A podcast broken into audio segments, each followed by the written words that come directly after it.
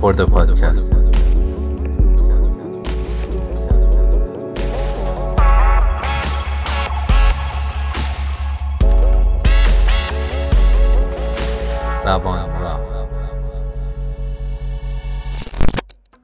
سلام به رادیو روان راه گوش می‌کنید. با خورده پادکست شماره یک همراه شما هستیم. موضوع اول ونگوک پست امپرسیونیست مجنون.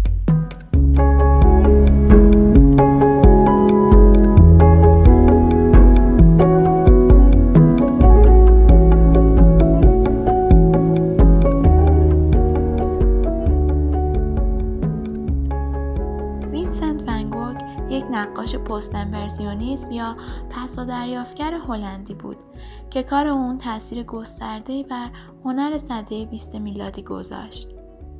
هنرمندان پست امپرسیونیسم از ضرب های تند و یک نوع تخلیه هیجانی در آثارشان استفاده می‌کنند. ون گوگ از کودکی به نقاشی علاقه داشت ولی تا 27 سالگیش حتی یک نقاشی هم نکشیده بود و بعدها با پول هدیه برادرش وسایل نقاشی رو خرید و نقاشی کشیدن رو شروع کرد. اون شیفته نقاشی از مردم طبقه کارگر، کافه های شبانه، مناظر طبیعی فرانسه، گل های آفتابگردان، شب پرستاره و خودنگاره بود.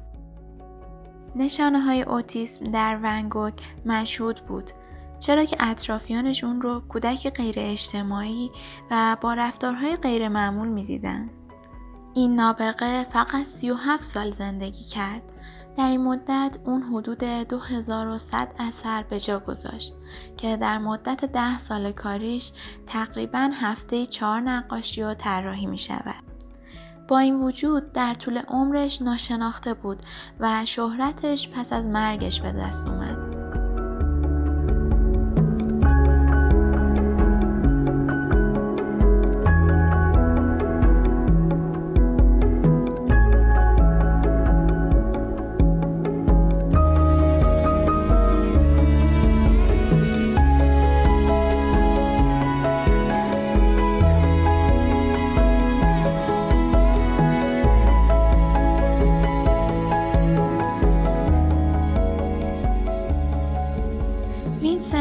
سال 1869 نزد اموش در یکی از شعبه های بنگاه خرید و فروش آثار هنری مشغول به کار شد و پس از چهار سال از طرف اموش به لندن فرستاده شد.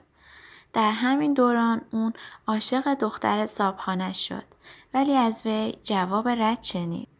پس از آن به تدریج گوشنشین شد و به دین روی آورد. پدر و عمویش او را به پاریس فرستادند.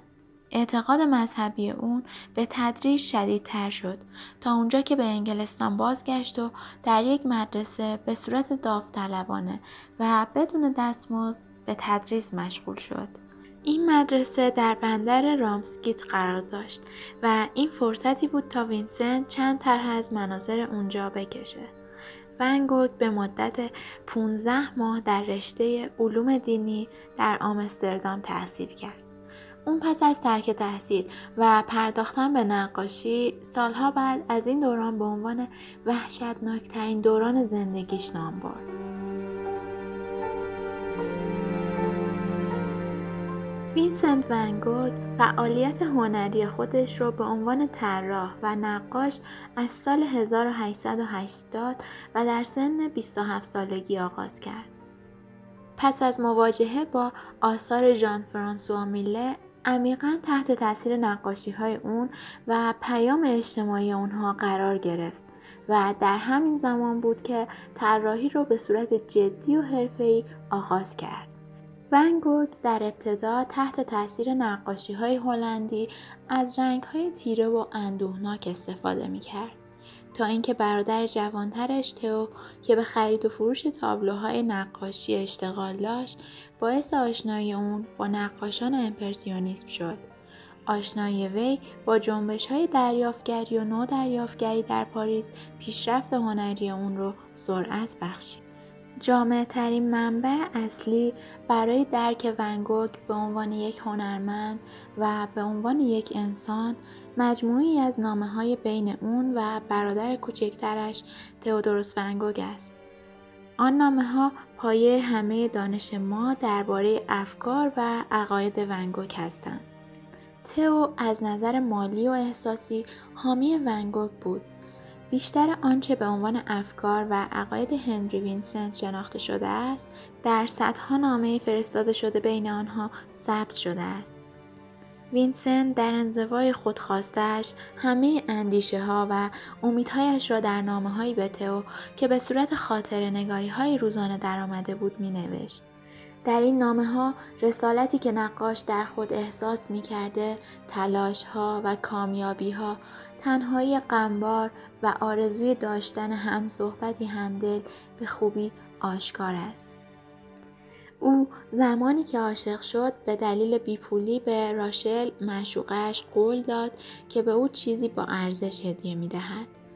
بعد از مدتی برادرش در نامه‌ای به او اینگونه نوشته بود که از این به بعد راشل معشوقه اوست.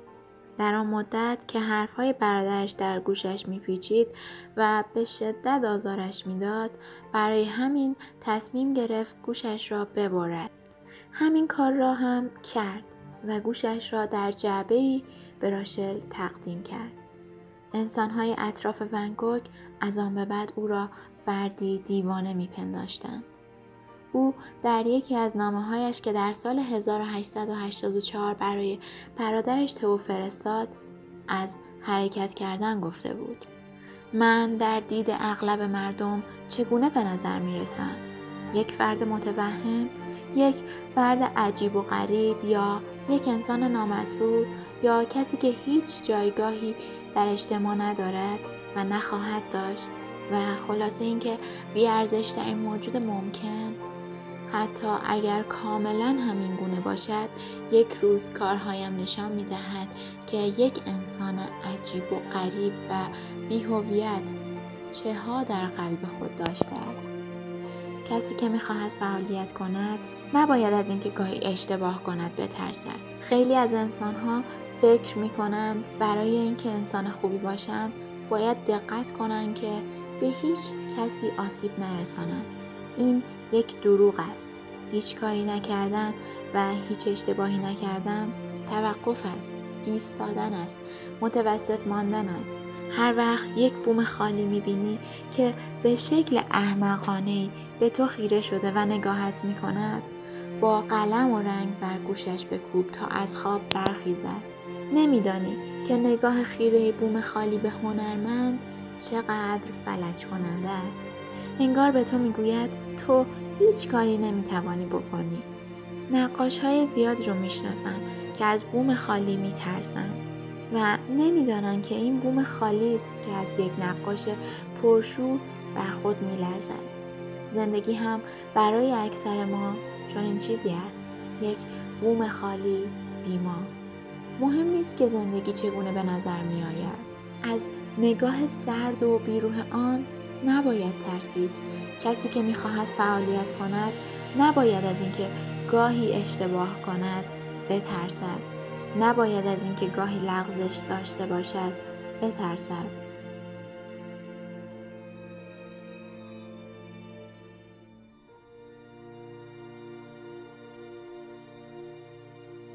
ونگوک تنها در دو ماه پایانی عمرش 90 تابلو نقاشی کشید که شب پرستاره و گلهای آفتابگردان و گندمزار با کلاغها از آخرین کارهای اوست. اون آرزو داشت هنر صاف و ساده بیافرینه که مایه شعف و تسلای خاطر همه انسانها باشه. وی تابلوی سیب زمینی خوران را به امید به تصویر کشیدن زندگی کارگری در قالب دستهایی که هم میکارند و هم می‌خورند رسم کرد. او سرانجام در 29 جولای 1890 در سن 37 سالگی در میان کشدارها توسط شلیک گلوله چند جوان مست زخمی و روز بعد درگذشت. شاید این چیزی بود که خودش می‌خواست چرا که برای نجات جانش تلاشی نکرده بود و همانجا تا از دست دادن جانش صبر کرده بود. بعدها برادرش تئو می گفت انسان قبل از مرگش گفته است غم برای همیشه باقی خواهد ماند.